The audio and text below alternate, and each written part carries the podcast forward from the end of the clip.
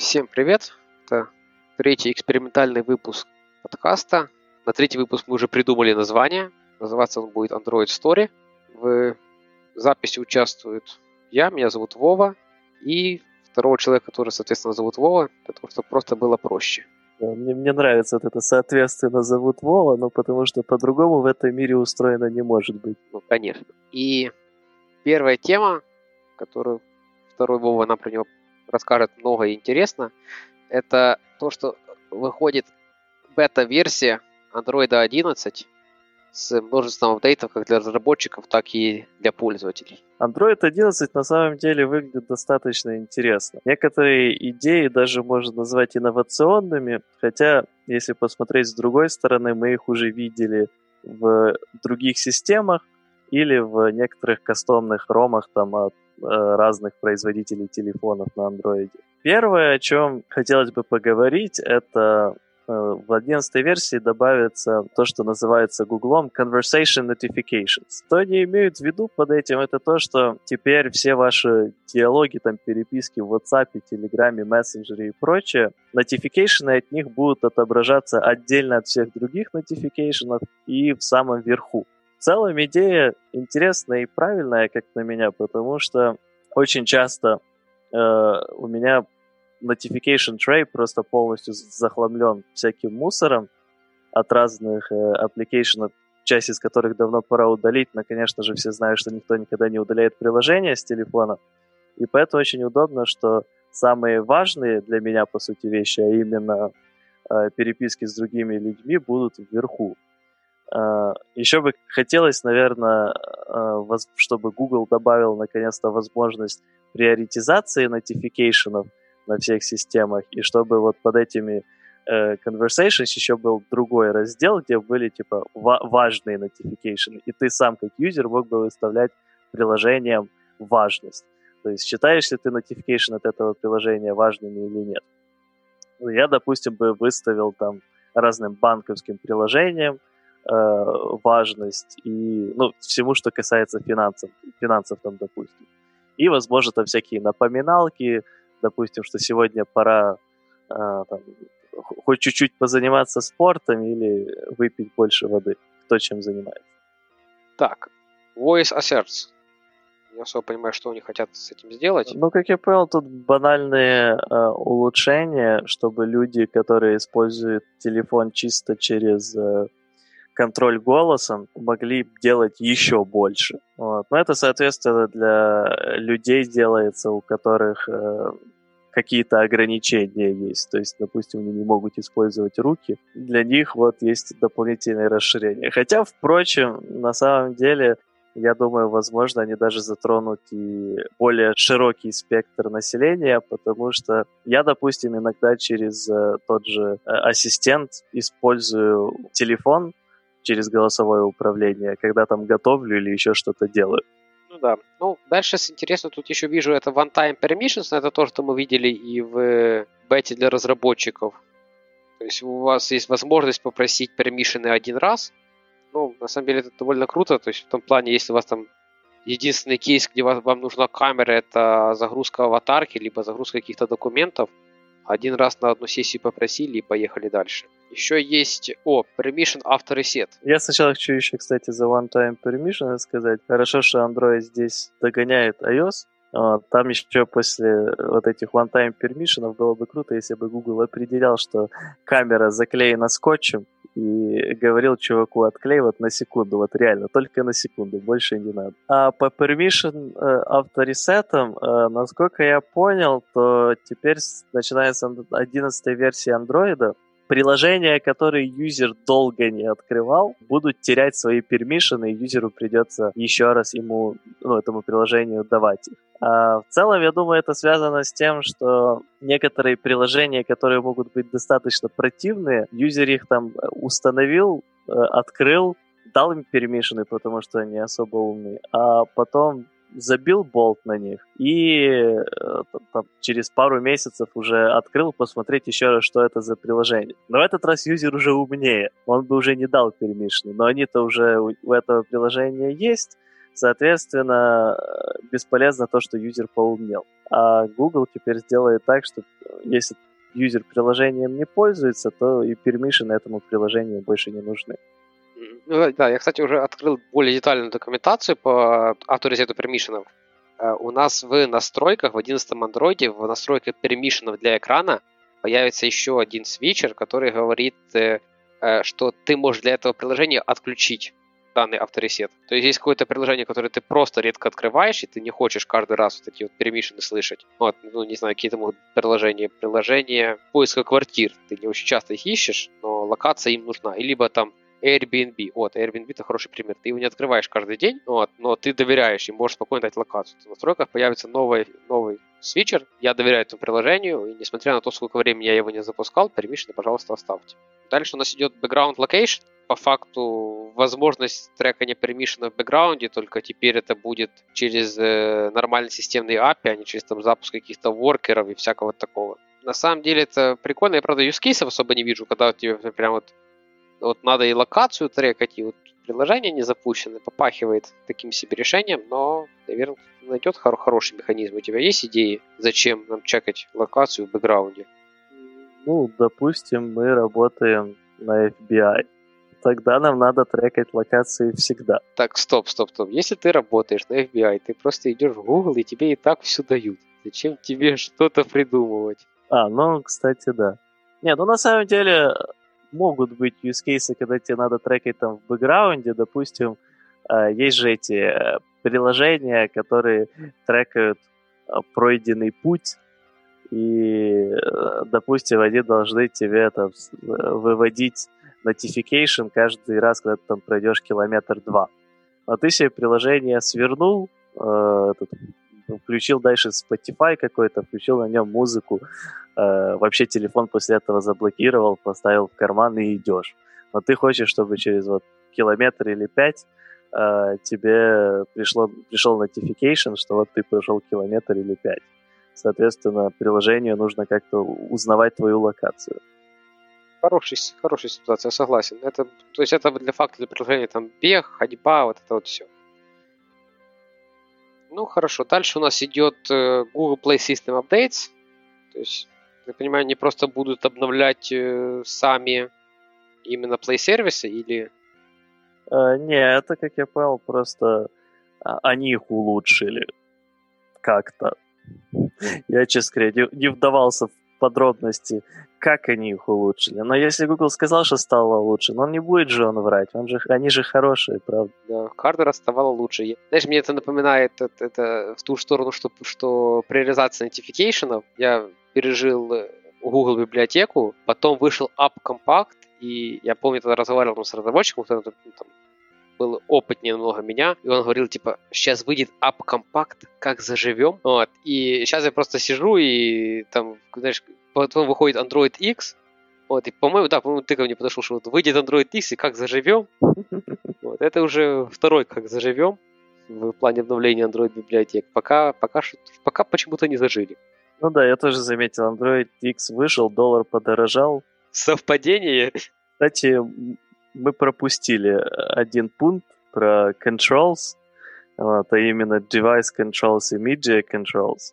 Теперь, по сути, э, Google делает один некоторый space, в который ты можешь легко попасть и в нем управлять девайсами, смежными с, с ним вещами, которые там контролируются через Bluetooth и тому подобное.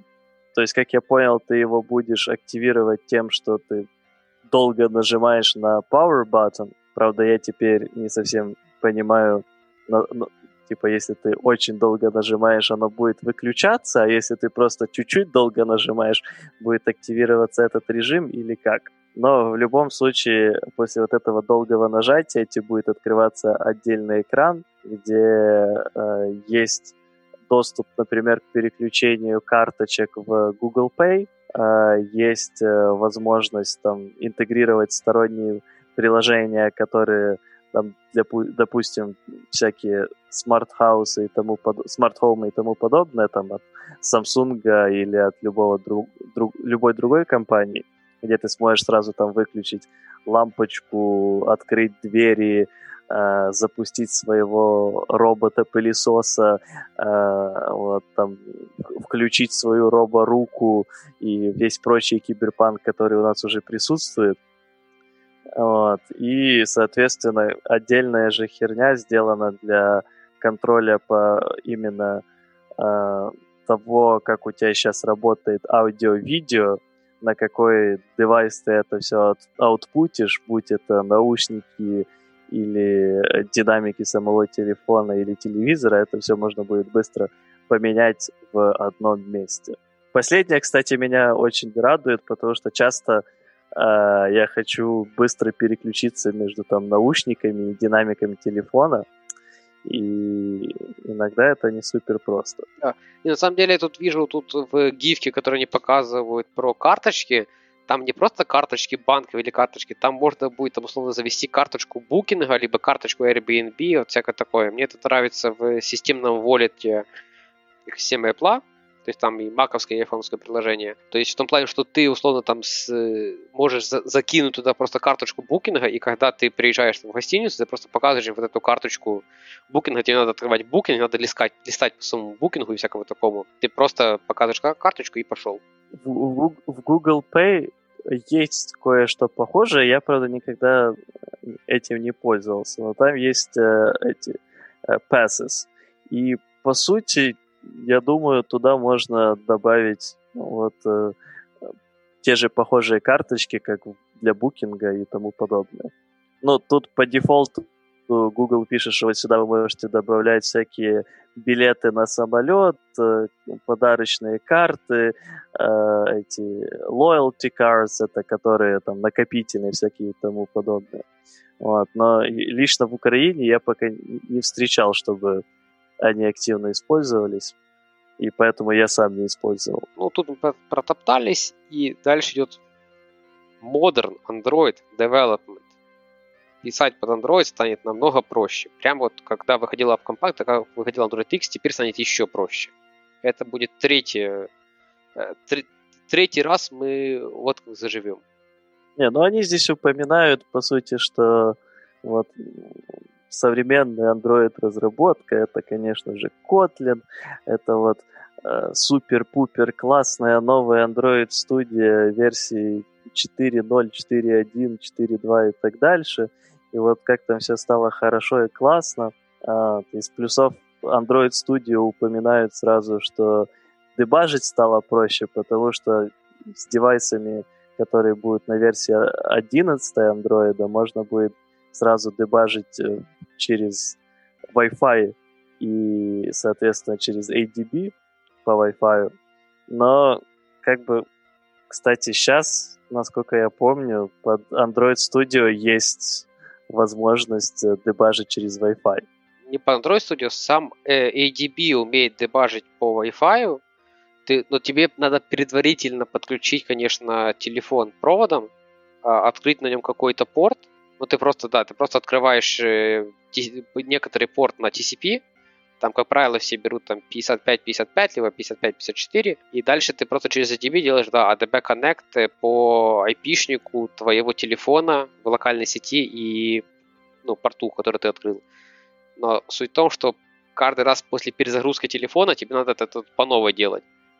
Либо если телефон покинул сеть, тебе тут тоже это надо по новой делать. То есть, если сейчас это можно будет просто включить, и можешь просто взять и пошел как бы сразу, без никаких там, знаешь, там через command line ничего не надо будет подключать. Но меня напрягает то, что не превратится ли это в то, что любой человек может взять и подключиться к моему девайсу и посмотреть, что там ADB хорошее пишет. Не, ну тебе все равно надо будет э, подтвердить же на девайсе, когда к тебе коннектится человек. Другое дело же теперь тебя могут этим типа просто внезапно заспамить, и ты случайно нажмешь ОК на автомате. Но это, конечно, такое, но тем не менее. Когда тебе всегда это надо было сначала сделать через USB, то, конечно, было более безопасно. Конечно, нет ничего безопаснее провода. Ну, дальше идет... Э, а, да, то, что Android эмулятор стал лучше, э, тоже третий или четвертый раз он стал лучше, и это прекрасно. Дальше идет пункт про machine learning is easier. То есть теперь в новую Android Studio будет встроенный э, ML-кит и будет встроенный TensorFlow Lite. У тебя есть что добавить? Ну, они тут говорят, что будет типа напрямую через IDE возможность импортировать э, эти модельки от этого ML кита и TensorFlow Lite. Но как бы там и раньше не особо-то сложно было это сделать. Как бы просто тебе надо было самому перекинуть э, этот файлик в ассеты и все. Но, типа, конечно, если там будет просто кнопочка IDE, это будет удобнее, но это прям не какой-то огромный шаг куда-то. Правда, мы, кстати, пропустили ре- реально важные и прикольные вещи. Это Database Inspector и uh, Dependency Injection Tools. Инспектор базы данных встроенный, это классно и удобно, потому что каждый раз, опять же, ну, когда вы хотели там на Реал, о боже, Реал, извиняюсь, Руме посмотреть э, вашу базу данных, вам обычно надо было это коннектиться и потом через ADB прописывать, по какому пути, по какому порту вы хотите просматривать все, что у вас в вашей базе данных. Вам нужно было подключать этот э, dependency на браузер вашего рума и дальше просматривать это все в отдельной вкладочке в браузере. Ну, если вы это хотели делать, соответственно, с десктопа, а не с телефона.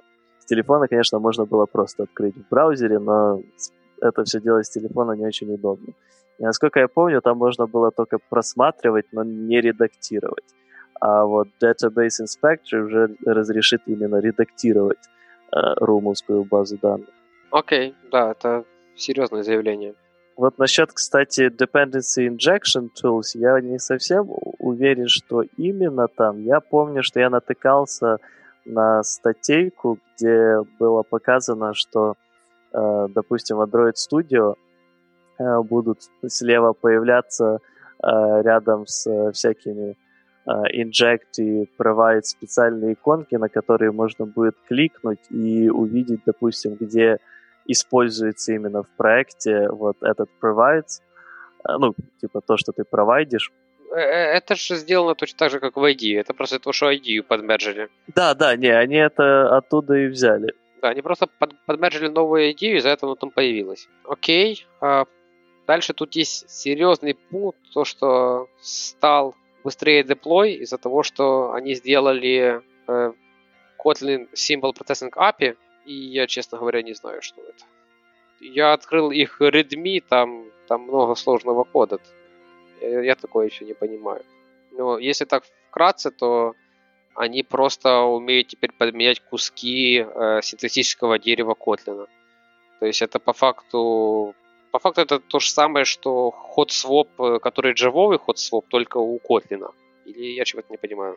А, ну, на, насколько я помню, то KSP — это очень легкая хрень, которая помогает проще писать э, эти э, плагины для компайлера, соответственно, на Kotlin, и заточена под э, разное метапрограммирование. Вот. В целом, насколько я знаю, много из этого и так было доступно в рамках такой вещи, как э, Kotlin Arrow Meta. Это отдельный проект, э, который не от JetBrains, ну или, возможно, JetBrains в нем тоже замешан, я не уверен. И до сих пор он намного более обширный и с большим количеством фич, чем, чем KSP но KSP, по сути, делается как что-то такое легкое, простое. Это с того, что я читал об этом. Но да, тут все сложно, поэтому разбираться особо сильно я не стал. То есть это больше, KSP это больше как э, но только который э, быстро работает? Ну, что-то типа того. Ладно, надо будет посмотреть, что они могут. Так, что у нас идет дальше? Так, ну дальше они упоминают за этот, развитие Котлина и за то, что вот прекрасная есть версия 1.4, которая дает вам более быстрый э, code completion и много всяких других классных вещей, как function interfaces э, и куча всяких вещей. А, это все очень круто, но если все же посмотреть, то Kotlin 1.4 до сих пор в, не в релизе, и, а просто в Early Access Preview. И пока не перейдет в релиз, ну, толку о нем говорить пока мало. Вообще, я очень жду Kotlin 1.4, как минимум ради инлайн-классов, э, потому что вещь очень крутая. Ну и эти function interfaces тоже классная вещь, э, особенно учитывая, что очень обидно за то, что в, э, в этом джавовом мире это уже было давно. И, ну, начиная с восьмой версии Java. Поэтому странно было, что столько времени прошло, пока это не появилось в Kotlin. Но для этого надо ждать. Э, раз мы уже заговорили про моменты такие, как э, то, что мы ждем, что будет в проде, а оно все не в проде, тут Jetpack Compose, Preview 2. Это совсем-совсем скоро все будет. Да, не, я, я, на самом деле для меня это была самая важная часть вот этой статьи, потому что наконец-то, наконец-то они примерно сказали, когда будет релиз. Потому что Jetpack Compose я читаю уже очень давно, но не было вообще никаких упоминаний, когда эту прекрасную гадость ждать. А, теперь же они говорят, что вот у, у них в планах альфу зарелизить летом и первую стабильную релизную версию 1.0 в следующем году. Конечно, следующий год это очень расплывчато, а, но... Ну, смотри, это ты точно знаешь, что до начала 23 года будет Jetpack Compose. Ну, до начала 22-го. Следующий год это 21 Не, конечно, они всегда могут пойти по пути Джорджа Мартина, который последнюю книгу по этому э, по песен «Да пламени» обещает уже хер знает сколько лет. И пару раз уже было, что вот там, я помню, в 2014 было, ну вот все, точно 2014. Потом точно 2017, по-моему, был. И вот сейчас уже 2020, и как бы Марти ничего таки не выпустил. И он обещал, по- по-моему, он обещал, что если он э, там не закончит до какой-то конференции, которая должна быть в Новой Зеландии, и она должна была быть в августе 2020 года, но, правда, из-за коронавируса, скорее всего, она перенеслась, то он пообещал, что его э, этот, в Новой Зеландии правительство будет иметь право задержать и не выпускать из страны, пока он не допишет чертову книгу. Э, но, как всегда, коронавирус все обломал. Я понял. Я понял, Вов, я все понял. Мартин начал коронавирус. Он тот чувак, который приготовил эту самую, как летучую мышь китайцу. Он, он это все сделал.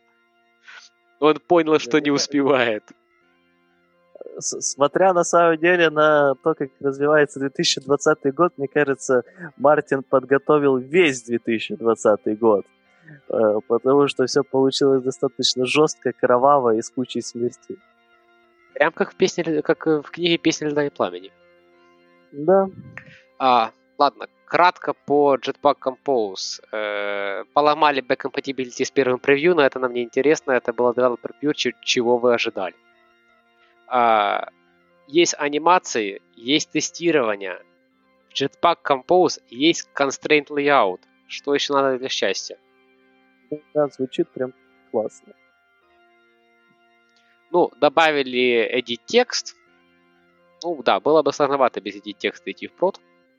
Ну и тут есть кратко, что будет в Android Studio 4.2, который сейчас... Она в Canary, да, сейчас? В Canary. Вот. Да, сейчас в Canary. Будет плагин для Kotlin CodeGen. Ты сейчас должен сказать что-то. Насколько ты в восторге от этого? Я очень сильно в восторге от этого. Я как-то пропустил эту новость, поэтому я и за- замолчал от удивления. А, э, это... А ты, стоп, а ты работал с Java плагином для CodeGen? Э, нет, но... Вот, это могучая балалайка. Э, ты там можешь в некоторые песочницы смотреть, что получится нагенерить без пересобирания всего мира. Не, но я зна- знаком с тем, что это может дать. поэтому я говорю, что это очень классно и неожиданно. Я, я, правда, так все еще не могу понять, где это ты нашел эту новость, но ладно, это, э, это круто. А, это пункт э, вот, вот там, где что новое в Jetpack Compose, и дальше вот внизу тоже список, и там первым пунктом Kotlin Compiled Plugin for, for Code Generation.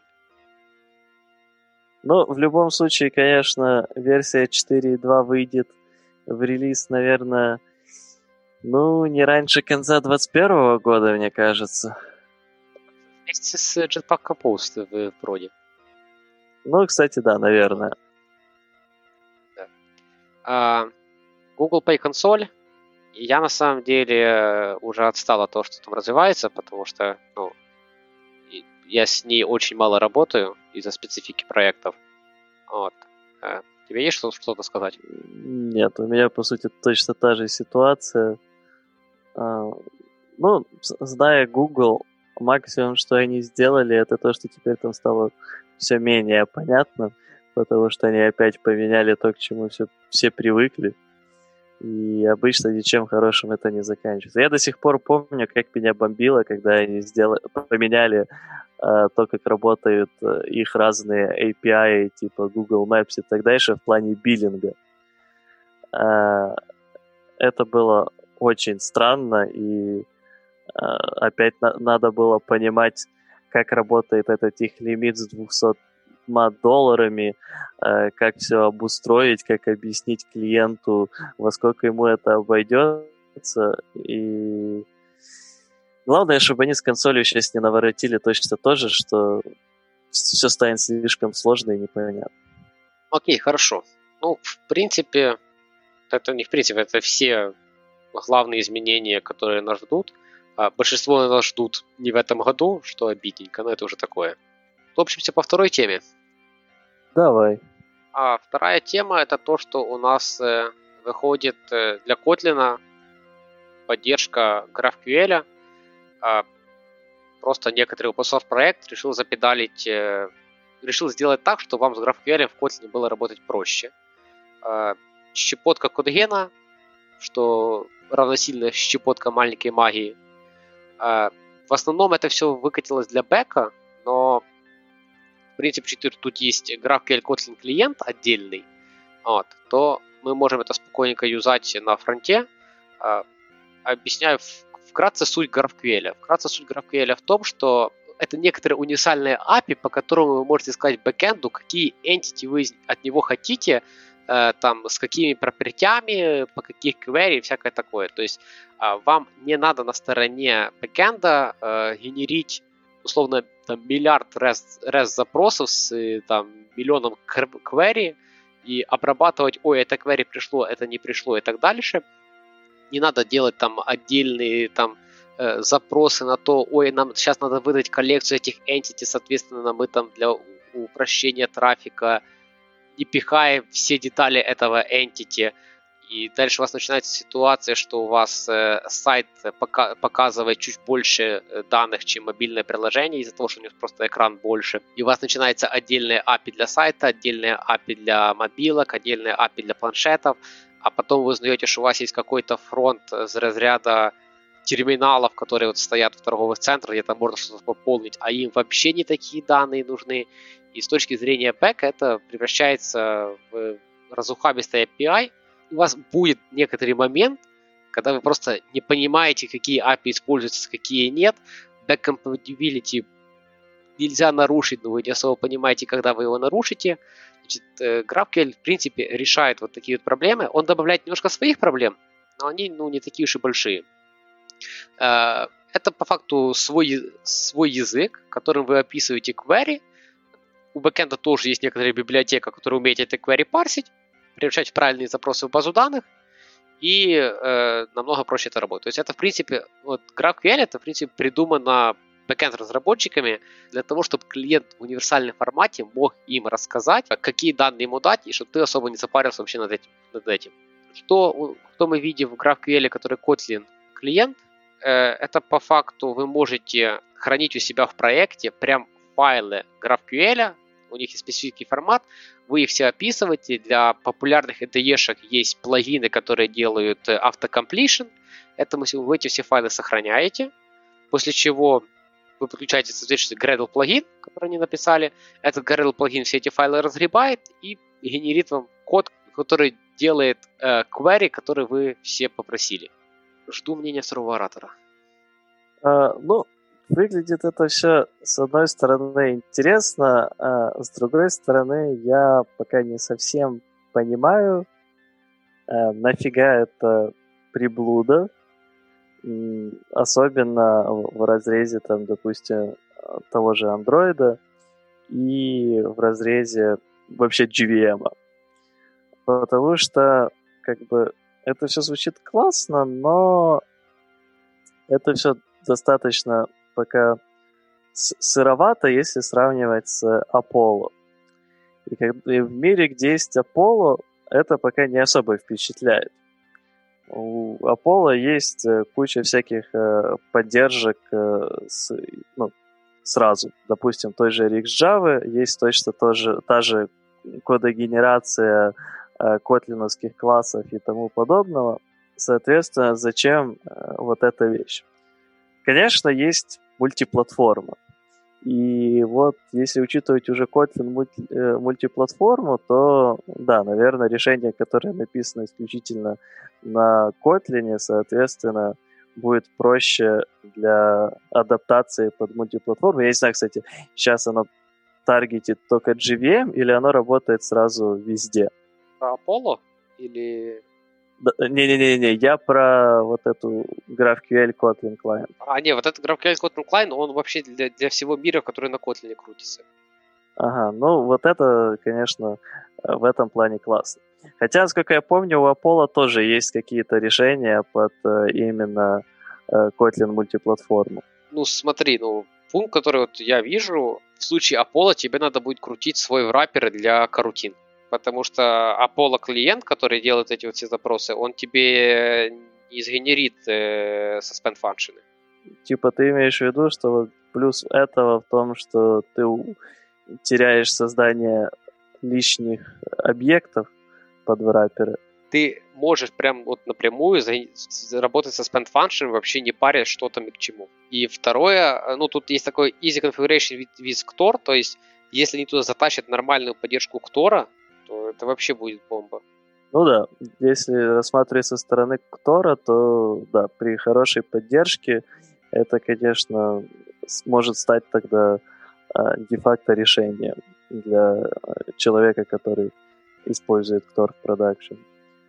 Type safety у тебя будет с Kotlin. У тебя все будут вот эти nullable, не nullable. Э... Э, насколько я помню, в Apollo сейчас э, уже есть нормальная поддержка Kotlin с этим всем ладно, это будет лучше. Это просто ребята, я вспоминаю прекрасную историю, которую услышал в радиоте. Ребята, которые написали GraphQL э, вот для Kotlin, они просто в Apollo нашли фатальный недостаток. Его писали не они. Не, ну, выглядит на данный момент проект, по крайней мере, э, явно не мертворожденным. Э, явно не просто то, что только-только появилось, там две строчки кода, и ребята решили написать об этом статью. То есть сейчас уже на GitHub здесь есть 109 форков. А, и в целом комьюнити, а, видимо, приняло идею очень положительно. Разработка ведется активно, и в целом любые такие начинания на Kotlin меня радуют. Тебя еще есть возможность напрямую юзать Kotlin Serialization. Вот ты со своим Apollo можешь через Kotlin Serialization объекты сериализировать и десериализировать? А, вот я тебе сейчас так не скажу. Это надо прям углубиться, потому что я очень давно игрался последний раз с Apollo, так как ну, не приходилось в последний год ничего делать с GraphQL. А, поэтому точно не скажу. Я вот, кстати, чисто вот теперь загуглил, а, поддерживает ли Apollo Kotlin мультиплатформу и удивился, что уже сейчас а, реально поддерживает, начиная с версии 2.00. Поэтому я не удивлюсь, если Apollo сейчас имеет много новых сюрпризов, связанных с Kotlin. У меня вопрос как знатоку Apollo. В Apollo точно так же описываешь э, GraphQL все, то есть там отдельными файлами все хранится или как-то по-другому? Да, да, да. То, сохраняешь все файлы и дальше там CodeGen начинает их обрабатывать. Ну, понятное дело, ты пишешь все на этом стандартном языке э, GraphQL. Да-да-да. Ну, в принципе, да. То есть пару плюсов у нас будет. С ряда поддержка с Ктором должна быть крутая. Поддержка карутин нативным способом, без враперов. А, и... А, ну вот они тут еще пишут, не поддерживают всякие enum, enum вайлы, если я понимаю, именно с котлинскими enum. Apollo тоже это делает, да, это даже я помню. Ну и Type Safety, ну да, Type Safety тоже есть у Apollo. Не, ну я думаю, что знаешь, много проектов, которые заточены под работу с Kotlin, они выживают, несмотря на то, что есть конкуренты из э, общего мира Java, которого комьюнити намного больше. Но есть много лекторов, много проектов выживает просто из-за того, что у них есть какая-то логика, завязанная на рефайреды и вот всякое вот такое. То есть шансы есть и вполне достойные. Если еще JetBrains пишется туда, потому что сейчас я вижу, что у них нет такой поддержки JetBrains, а нет вот бенджа, который все ставят, если JetBrains поддерживает. Но вполне серьезный шанс у ребят. Вполне возможно. Хотя, конечно, ну, Apollo тот еще монстр просто, как бы. Это огромная система с поддержкой кучи платформ, кучи языков.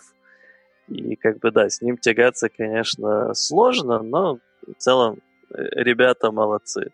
Ну и сейчас как бы, если чисто смотреть со стороны, брать вот это или Apollo там в какой-то нынешний, ну, существующий уже проект, а я бы, наверное, посмотрел еще, допустим, от того, используется ли там что-то типа RX Java или используется карутина. Но если RX Java, то у Kotlin, о боже, у Apollo э, есть поддержка RX Java э, активная, хорошая, что второй версии, что теперь третьей версии, то я бы пошел в сторону Apollo. Но если у тебя уже все на карутинах, GraphQL Kotlin выглядит в целом неплохо. А, согласен. Ладно, это было две прекрасных статьи, которые мы обсудили.